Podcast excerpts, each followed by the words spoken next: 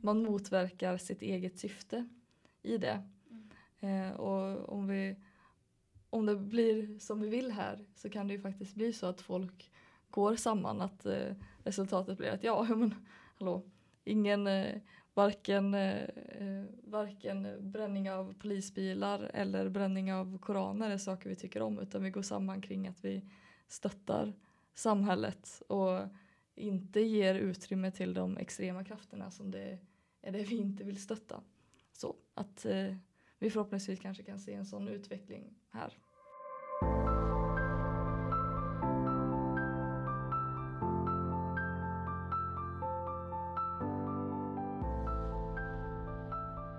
Hej och välkommen till Agera-podden. En podcast där vi på Agera Värmland tar upp frågor inom mänskliga rättigheter, demokrati och diskriminering. Och allt såklart med ett särskilt fokus på Värmland. Eh, och med oss idag har vi Nine Karlsson Nordman. God morgon. Lars Stjärnelöv. Hej hej. Och Per Hedin. Hallå? Och jag som håller podden idag är Hanna Finell. Eh, har ni haft en eh, trevlig påskhelg och förlängd påskvecka?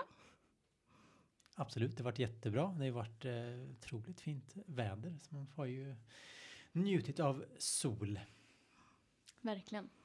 Helt okej. Det är trevligt att vi har fint väder när vi läser så många tråkiga nyhetsrubriker tycker jag. Så att eh, någonting ska vi i alla fall glädjas åt. Så, eh, ämnet eh, för idag kommer handla om eh, de våldsamma demonstrationerna i samband med Rasmus eh, Paludans koranbränningar. Eh, men innan vi går in på det så tänkte vi att vi drar igång rundan med de andra spaningarna från de senaste veckorna.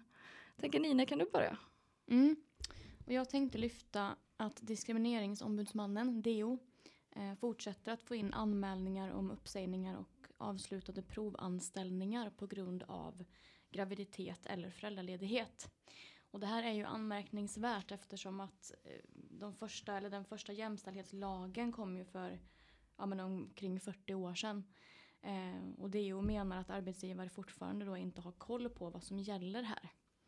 Eh, så jag tänkte ta tillfället i akt och lyfta fram att vi har ju faktiskt ett skydd i lagen mot missgynnande på grund av föräldraledighet.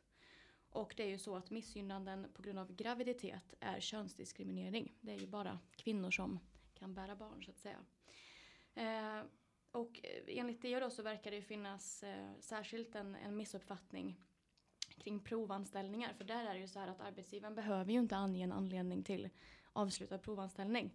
Men det innebär ju inte att arbetsgivaren får diskriminera. Um, och det här är också någonting som oftast drabbar kvinnor även när det kommer till föräldraledighet.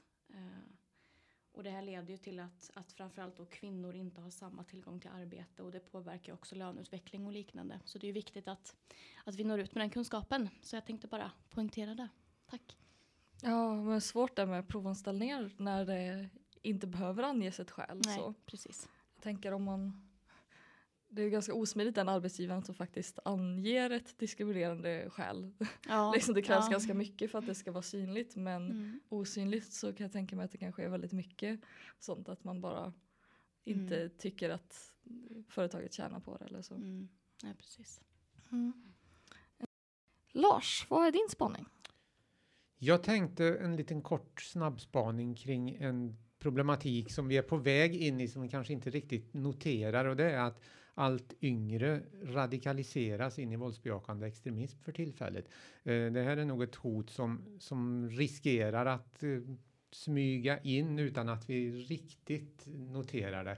Jag ser ju i min omvärldsbevakning hur det här problemet inte bara dyker upp i Sverige utan fram, kanske framför allt eh, började det i England men vi ser samma tendenser i Australien, Nya Zeeland, i USA, i Tyskland och nu även också i Sverige. Då, I och med att de extrema organisationerna lanserar sig allt mer på eh, olika spelchattar och groomar ungdomar där. Så vi har så unga som 12-13-åringar som kommer ut som ganska eh, rejält radikaliserade. Och där tror jag är något som vi måste eh, lägga märke till på ett lite annat sätt och kanske fånga upp de tidiga signalerna och utbilda också skolpersonal och sånt. Vad är det vi behöver titta efter? För här har vi en, en eh, ingång till, till ett kanske ganska långt engagemang om man börjar så tidigt. Så att jag har väl egentligen för dagen ingen riktigt bra lösning mer än att det här är nog någonting vi måste notera lite mer och eh, erbjuda kanske också bra riktade utbildningar till första linjens personal i de här frågorna.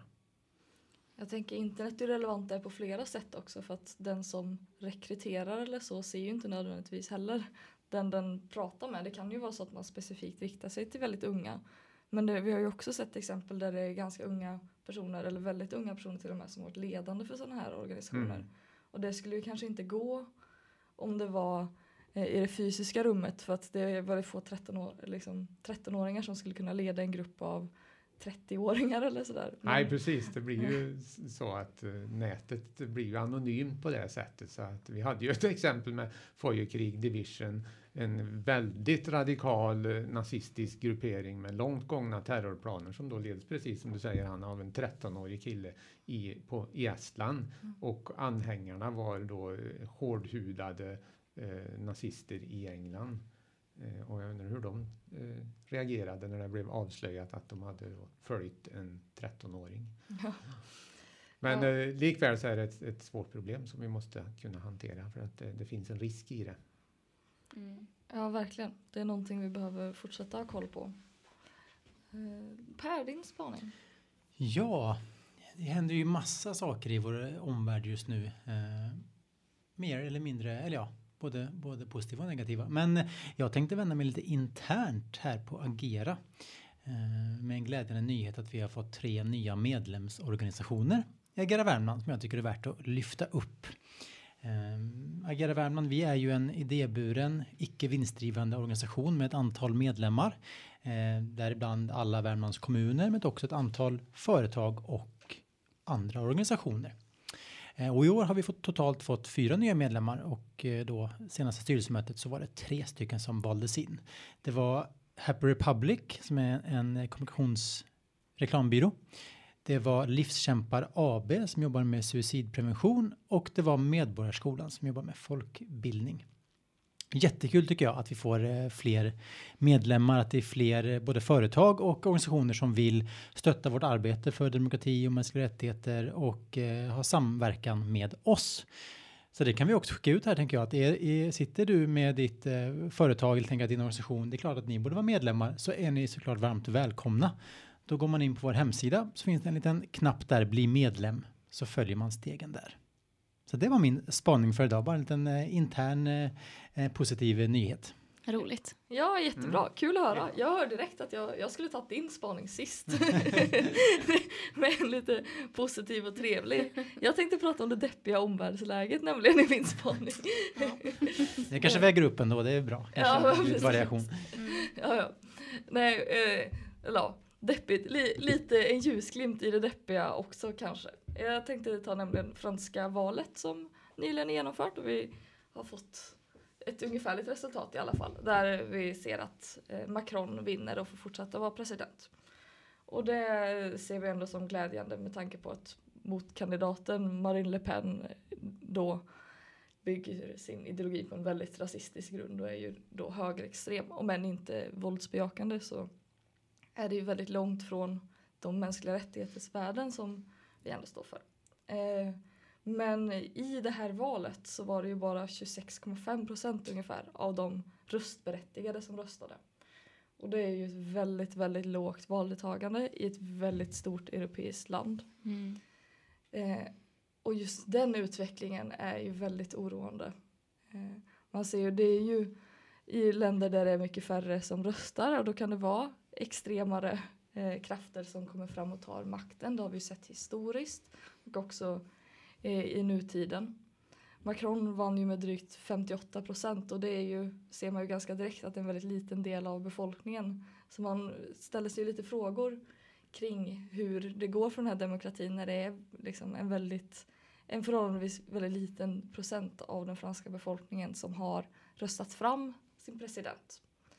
Eh, det gör ju att man liksom, för man förtroendet för demokratin är ju inte så bra då. Det är ju väldigt många i det här valet som har valt att inte rösta för att de inte känner att någon av kandidaterna är bra eller representerar dem och sånt. Och det är ju inte en utveckling som vi vill se i några demokratiska länder och vi vill inte se det här i Sverige. Ehm, så hur man ska jobba med valdeltagande och eh, ja, medvetandegörande vad det är politiker gör kanske. Jag vet inte riktigt. Inför vårt eget val då, som vi har nu i höst. Eh, vi har ju inte sett så här låga valdeltagande. Det ligger ju faktiskt väldigt bra i Sverige. Vad ligger det på i Sverige nu igen? Jag vet inte vad det är nu. Eh, Någon som har koll? Vågar nog inte säga någon siffra men Nej. det ligger bra mycket, bra Ja. mycket Ja. högre. Ja, men jag, får mig, jag tittade tidigare och jag får mig att det ligger ändå, alltså det ligger bra över 50 procent. Jag tror att uppe är 80 något liksom. Ja. Eh, Men det är lite olika i olika grupper och sånt. Och det är just det här att känna att det finns ett, ett alternativ som är acceptabelt. Att det finns någon politiker man kan rösta på som ändå kan representera ens egna åsikter. Annars faller ju lite idén om det här Mm. med representativ demokrati. Eh, och det ser lite olika systemet ut i olika länder. Det spelar ju väldigt stor roll hur många alternativ man har. Eh, I USA så finns ju nästan bara två alternativ för ingen annan kommer kunna fram. Medan i Sverige så har vi ju, eh, man var ju rädd för det när det blev tydliga block så. Att det skulle bli två alternativ i princip. Men det är ju inte det i praktiken för vi har ju många partier som vi kan rösta på som har en chans att komma in. Eh, men eh, vi ser ju ändå tendenser av ett ökat politikerförakt. Och att det är många som känner att politiken är väldigt eh, frånvänd från folket. Och det öppnar ju upp för populism. Men också kanske för att det är färre som väljer att rösta. Mm. Så ja, det var lite den, den halvdeppiga spaningen. Men vi får väl ändå, ändå glädjas över att eh, Le Pen inte kom till makten. Ja. Också utifrån hennes nära band till Putin och sådär. Mm. Hade ju sett ganska, hade blivit ganska konstig stämning i Europa eh, med pågående krig. Verkligen. Jag, jag gjorde en snabb eh, googling här. Det var 87 procent senaste Mm. valet valdeltagande i Sverige. Så det är ju, går ju knappt att jämföra. Nej. Eh, Men det är ju, jag känner igen också det här som jag hörde senast P1 i morse kring franska valet och de hade intervjuat några väljare och många uttrycker liksom att ja, det är, det är svårt att välja för det är då, två stycken dåliga alternativ. Det är pest eller kolera. Och det känner man ju igen från många väljare som har liksom tyckt i senaste valen i USA också att man inte vill ha någon eh, av kandidaterna och det är ju ett problem då när man har ett valsystem där det är eh, två alternativ man har att välja mellan i praktiken. Eh, Och det är såklart säkert också gör en skillnad kring valdeltagande och hur man känner att nej men ingen av de här representerar mig eller jag tycker ingen är bra. Vad väljer jag då och vilka frågor blir då viktigast för mig som kanske då ändå blir tar övertaget till vilken kandidat man, man sen röstar på. Jag tror att vi kommer eh, se en liknande utveckling i, i eh, valet, alltså nästa val i USA. Mm. Eh, vilka kandidater det, det än blir för det är ju ett otroligt eh, missnöje både liksom mot, mot Biden och om Trump skulle ställa upp igen. De har ju väldigt lågt förtroende båda de. Så det, är ju, det här är ju en utveckling som jag eh, tycker är ja, viktig som vi ser i många länder. Eh, att man inte har förtroende för de som finns att rösta på. Och där såklart är ju vårt system i Sverige ja, från det, det perspektivet bättre. Att vi har fler eh, partier som, som man ändå kan, kan välja mellan. Ja, och även om, men man ska också säga att även om utvecklingen inte ser ut så i Sverige och situationen inte är detsamma så påverkas ju många svenskar av bilden som förmedlas från USA, kanske Frankrike också men framförallt från USA så av liksom den här tanken på att det finns inga bra alternativ och det finns inga politiker som representerar mig eller sådär. Eh, Så att eh, vi påverkas absolut av stämningen i Mm. allmänhet skulle jag säga. Absolut. Men eh, eh, tack för den rundan. Många bra och intressanta spaningar som det känns som alla är värda att prata vidare om. Eh, Men eh, vi har i alla fall fått ett litet, lite smakprov på några olika ämnen här. Eh, Jag tänker att vi hoppar över till eh, dagens tema.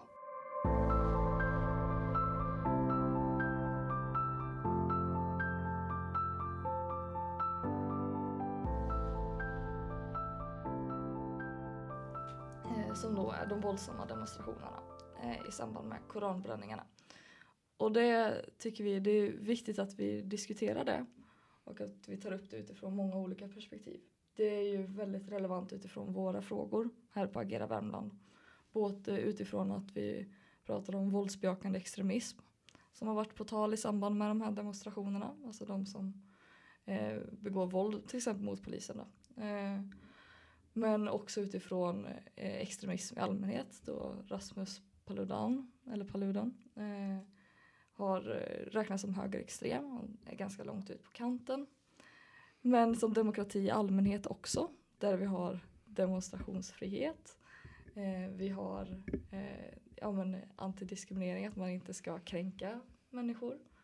Eh, vi har hets mot folkgrupp som också är på tal nu och har varit på tal kring eh, Paludan innan. Eh, så att eh, det är mycket som är värt att ta på här och det, är ju, det känns ju, tycker jag, som att det här är ett, det är ett väldigt aktuellt ämne men det är också ett väldigt känsligt ämne för det finns, det finns många olika åsikter. Jag lämnar lite ordet fritt. Vad, vad tänker ni på?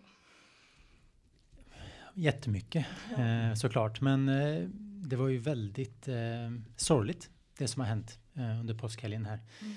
Från många olika perspektiv och alla skadade poliser och att det skapar sån eh, splittring i samhället känns det som. Eh, antagligen precis det som var syftet med det här eh, är nog att faktiskt eh, skapa en, en eh, splittring just och skapa ett frakt mot eh, muslimer kan jag tänka mig utan att såklart veta säkert. Ehm, och det är väldigt sorgligt. Eh, men det sätter också såklart fokus på eh, flera olika viktiga frågor som du sa Hanna som, som vi jobbar med. Inte minst det här med yttrandefrihetens gränser. Var, var går den? Ehm, även eh, både brottsförebyggande och brottshanterande arbete. Alltså hur ska polisen hantera det här? Vad har de för verktyg? När det gick som det gick. Vad ska polisen ge tillstånd till? Eh, och när? Från yttrandefrihet och demonstrationsrätt. Ja, det är jättemånga perspektiv som, som eh, jag funderar på som kan, man kan eh, diskutera. Mm.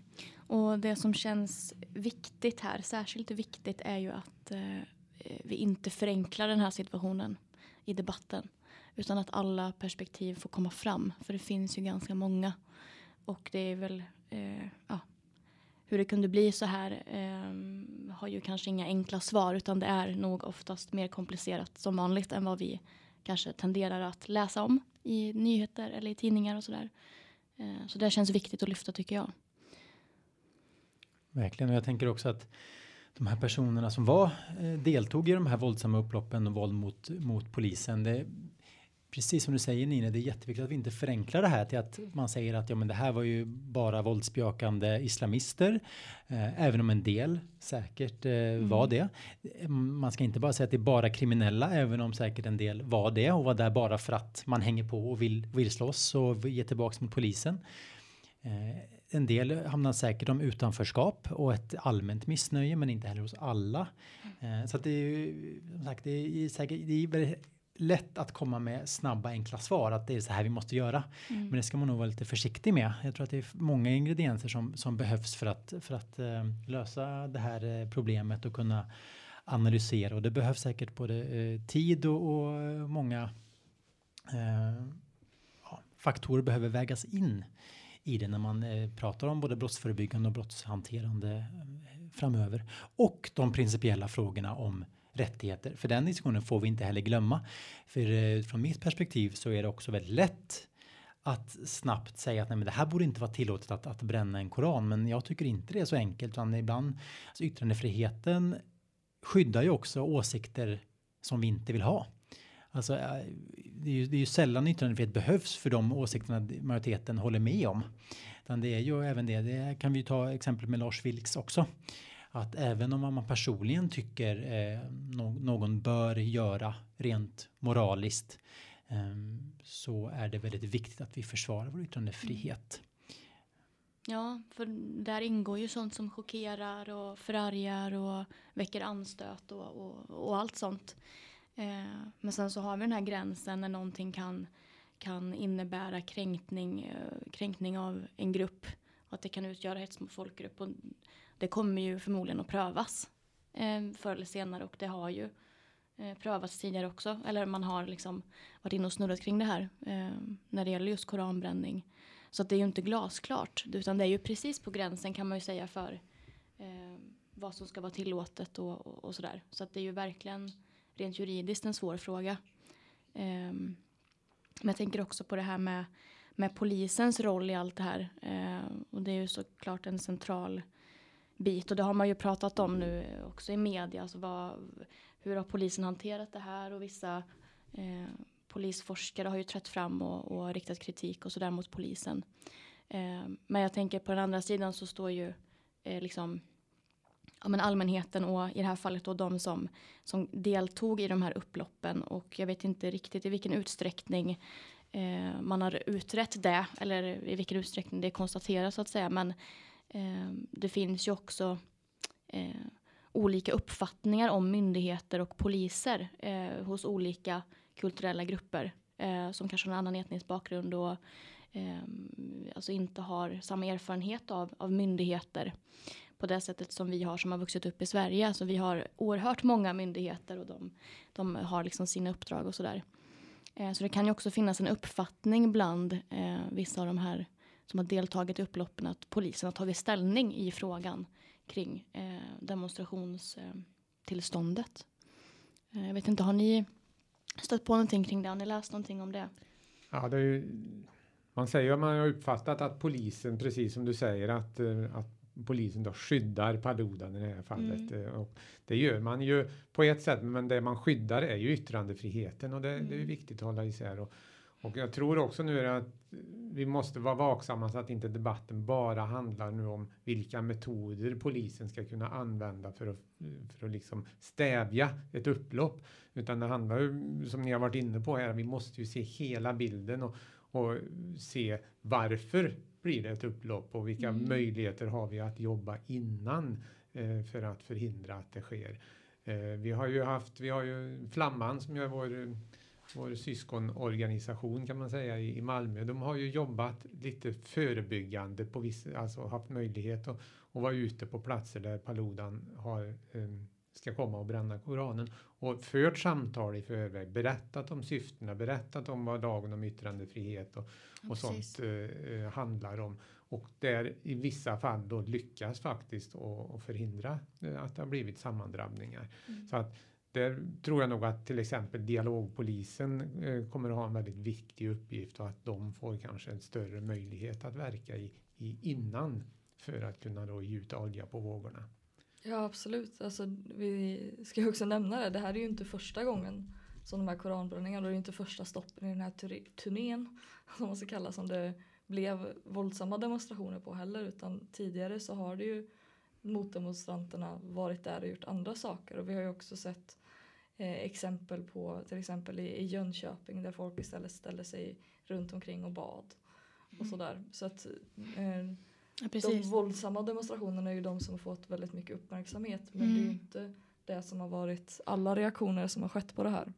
Nej, och det lyfter man ju också i samband med att det här hände att vid tidigare demonstrationer och liknande så, så har ju närvaron av olika ja, men civilsamhällesorganisationer och polisen och, och även andra aktörer varit ganska hög. Mm. Eh, att man har kraftsamlat på det sättet inför, som mm. du Lars lyfter.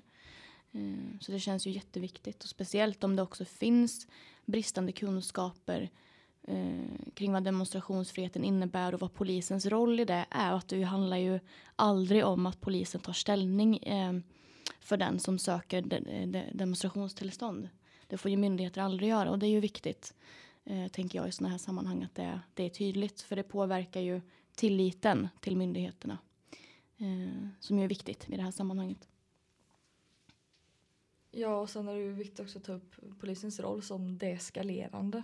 Så, eh, jag tänker mm. att nu det senaste har dykt upp eh, uttalanden från Ebba Busch Thor om att det borde varit hundra skjutna islamister och sånt. Hur, ja, vilket sammanhang det än sades i. Eh, sånt så är det viktigt att ta upp där att ja, man, när man lyssnar, det är väldigt, man kan bli, eller jag känner det i alla fall att man kan bli väldigt glad och stolt nästan när man lyssnar på en väldigt lugn och väldigt samlad polis som pratar om hur de gör deras arbete. Mm. Där det handlar om den att så här, ja, nej men vårt jobb är att se till att eh, ingen helst, men så få som möjligt kommer till skada och vi ska förebygga och förhindra brott. Det handlar inte om att man försöker provocera fram olika typer av brott eller så för att kunna gripa någon utan vi pratar till exempel i Malmö om hur man har en ställning längre bak och så har man två stopp och så här, ja folk står och kastar sten men de når inte fram.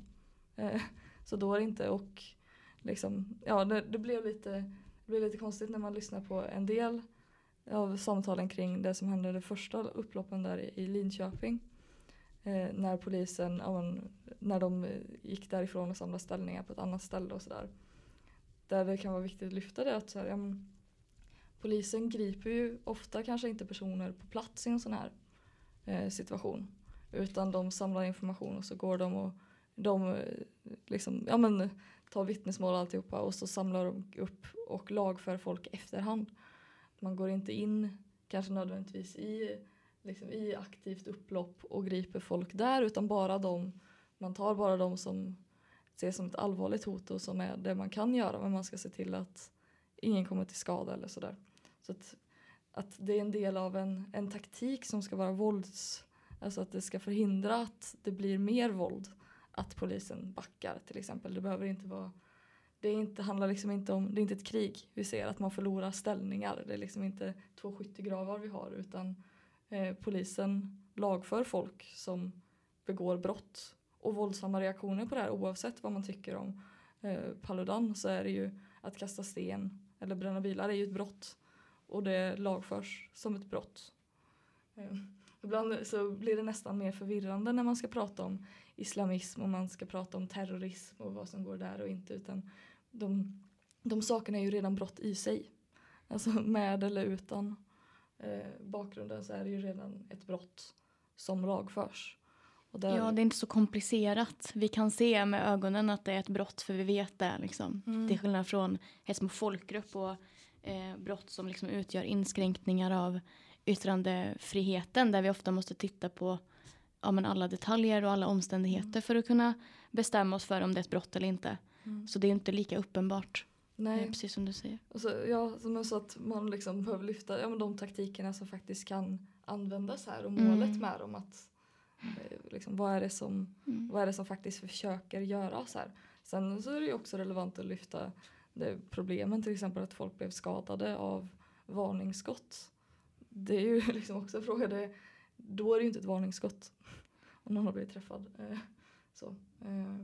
Eh, men eh, fortfarande att en hel del av de här sakerna att liksom, ja, men polisen blev helt överbelastad eller så.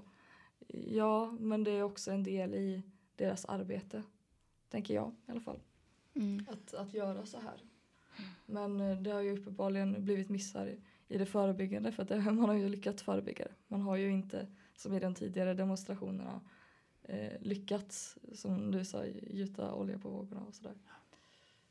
Men det är ju också ett väldigt stort problem att vi har så många skadade poliser efter mm, de här mm, upploppen. Mm, mm. Um, och det har ju ändå framkommit en hel del kritik mot liksom både politiker och polisledning från poliser på plats som har gått ut i media och berättat om det här att det här var en nära döden upplevelse och att de vissa kände att eh, personer ville döda polisen. Så att det, det har ju ändå, det får man inte försumma heller den eh, de bitarna. Eh, men det är återigen, det känns som att vi återkommer till det här hela tiden att det är så det är så lätt att vi förenklar, att vi vill ha ett enkelt svar på det här. Att det är antingen så ska man sätta in vattenkanoner, även om det absolut kan eh, eh, kan säkert vara ett viktigt verktyg, men det ska ju vara, måste ju vara upp till polisen att, att avgöra det om det behövs och att politiker lyssnar på polismyndigheten och, och forskare och så vidare.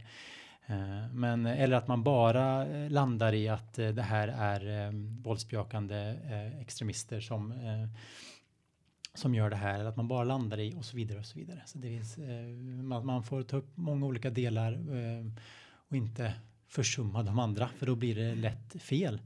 Eh, för precis som du, du nämnde Lars, det är ju extremt viktigt att vi också lägger jättemycket fokus vid, vid dialogbygget, eh, förståelse, eh, hur mycket är det här också religion, hur mycket är det kultur, hur mycket är det kommunikation, hur mycket är det ett allmänt utanförskap, Stora mm. viktiga frågor som ofta tar tid, som ofta krävs resurser, men som man kanske också sällan ser resultat på en gång. Eh, det är lätt att man glömmer bort de bitarna när vi vill ha snabba, eh, snabba svar eh, för att det är någonting som händer väldigt våldsamt här och nu. Mm. Vi får väl hoppas kanske att det sätter fokus och blir en väckarklocka på på någonting som kanske har pyrt länge. Det här är ju ingenting som bara plötsligen uppstår utan det finns ju precis som du säger, det är ju en massa olika faktorer som, som då leder till det här. Och att nu kanske vi får ett momentum där vi då kanske tittar på det forskning, tittar på det samhällsekonomiskt, tittar på det samhällsbyggnadsmässigt, liksom. Vad, vad finns det bakom här som, som orsakar och vad finns det som vi kan göra? Så att eh, förhoppningsvis kan det ju bli en en positiv förlängning att vi hittar lösningar som, som blir hållbara i längden. Mm. Jag hoppas att vi är så pass kloka. Risken är ju att eh, vi är inne i ett valår och att eh, man vill se snabba politiska poänger mm. och, och ropa just på de här enkla lösningarna som folk har lätt att ta till sig. Mer vattenkanoner, mer eh, aggression, mer eh, fysiskt eh, för att stoppa och förhindra. Men jag tror vi, vi måste nog finna lösningarna på ett mycket djupare plan. Både och i alla fall kanske.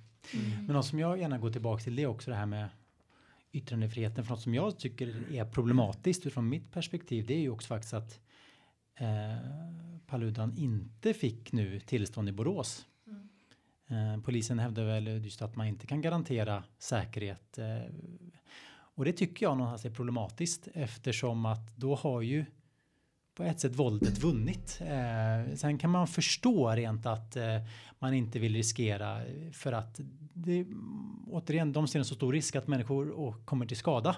Och det, det, är klart att det är en rejäl risk, det förstår vi ju alla.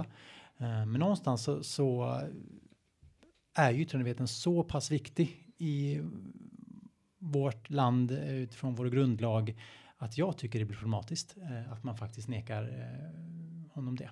Mm. För då tycker jag att det går åt, åt eh, fel håll. Sen förstår jag återigen det här att ja, men det är en provokation.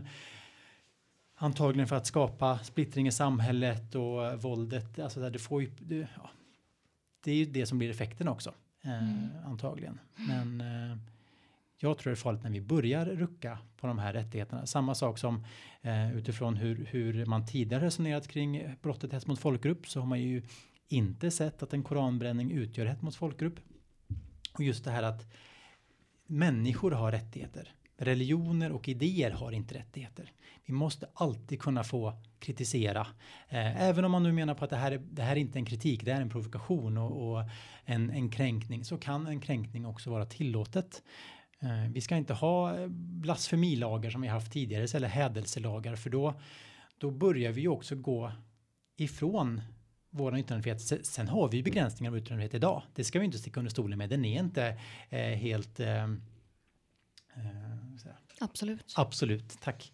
Eh, men det är vik väldigt viktigt att, att, om man ska göra inskränkningar att de görs att man är otroligt försiktig mm. Eh, i de inskränkningarna.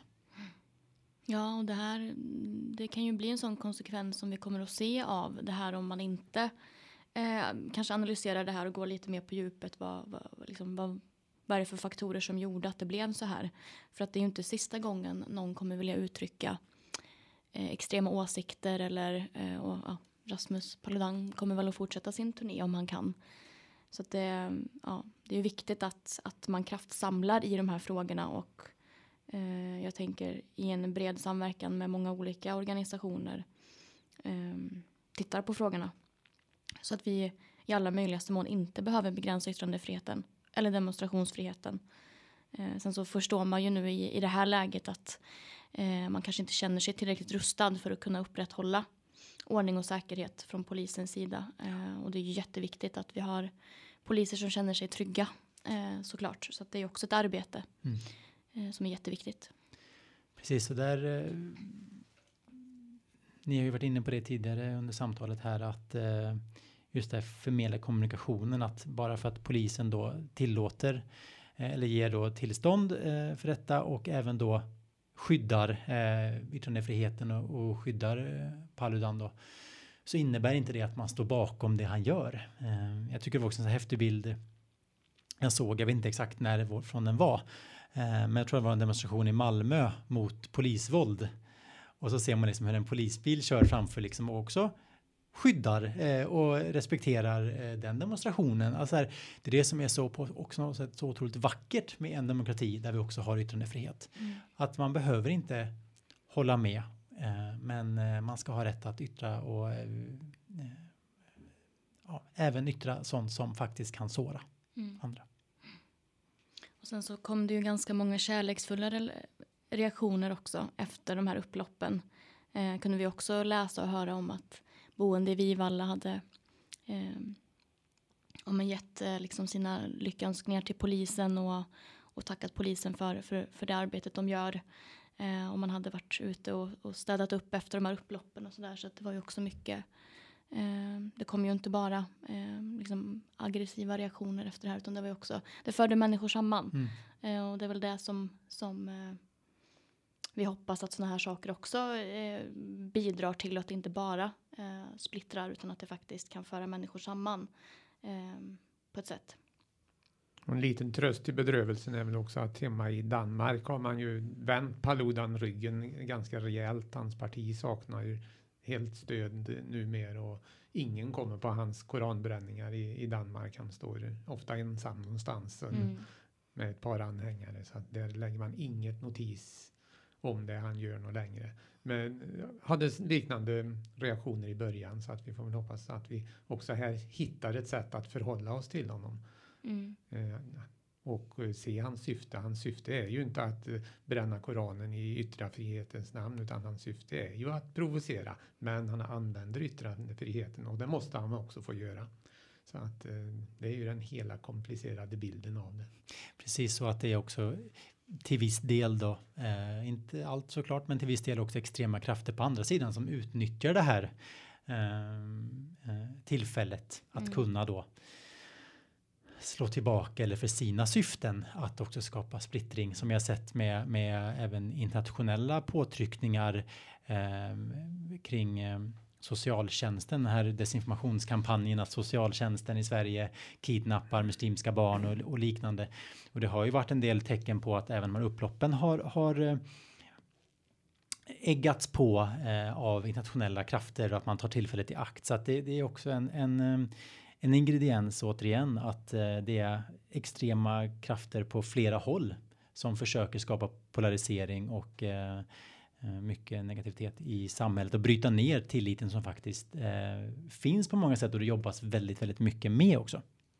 Jag undrar lite vad målet är, alltså med att ha våldsamma demonstrationer så.